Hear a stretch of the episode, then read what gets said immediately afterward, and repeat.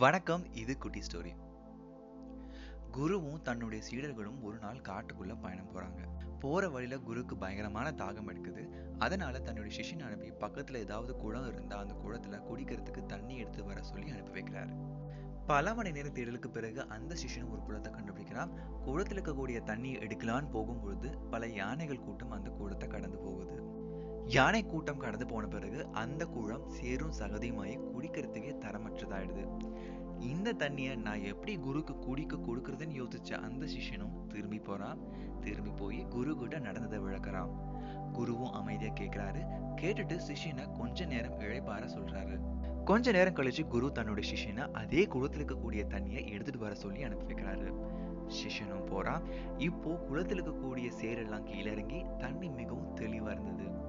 அந்த சிஷ்யனும் ஒரு பானை வழியா தண்ணி நிரப்பி குரு கூட கொண்டு வந்து கொடுக்குறான் இப்போ குரு சொல்றாரு அந்த குளத்தை போலதான் மனிதர்களுடைய எண்ணங்களும்.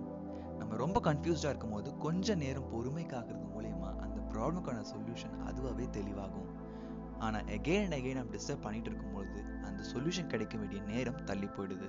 வாழ்வுக்கு வேண்டும் பொறுமை தாழ்விலும் வேண்டும் பொறுமை தடங்கல்கள் தாங்கிட வேண்டும் பொறுமை உன்னில் நல்ல மாற்றங்களை உருவாக்க தலையாயது பொறுமை. சாவி இல்லாம இந்த உலகத்துல எந்த ஒரு பூட்டுமே கிடையாது. ஸோ தீர்வு இல்லாம எந்த ஒரு பிரச்சனையும் இருக்க முடியாது. இன்னைக்கான போட்காஸ்ட் கொஞ்சமாவது ஒருத்தான் நினைக்கிறேன். உங்க கமெண்ட்ஸை ஷேர் பண்ணுங்க. You are listening to kutti story with Satish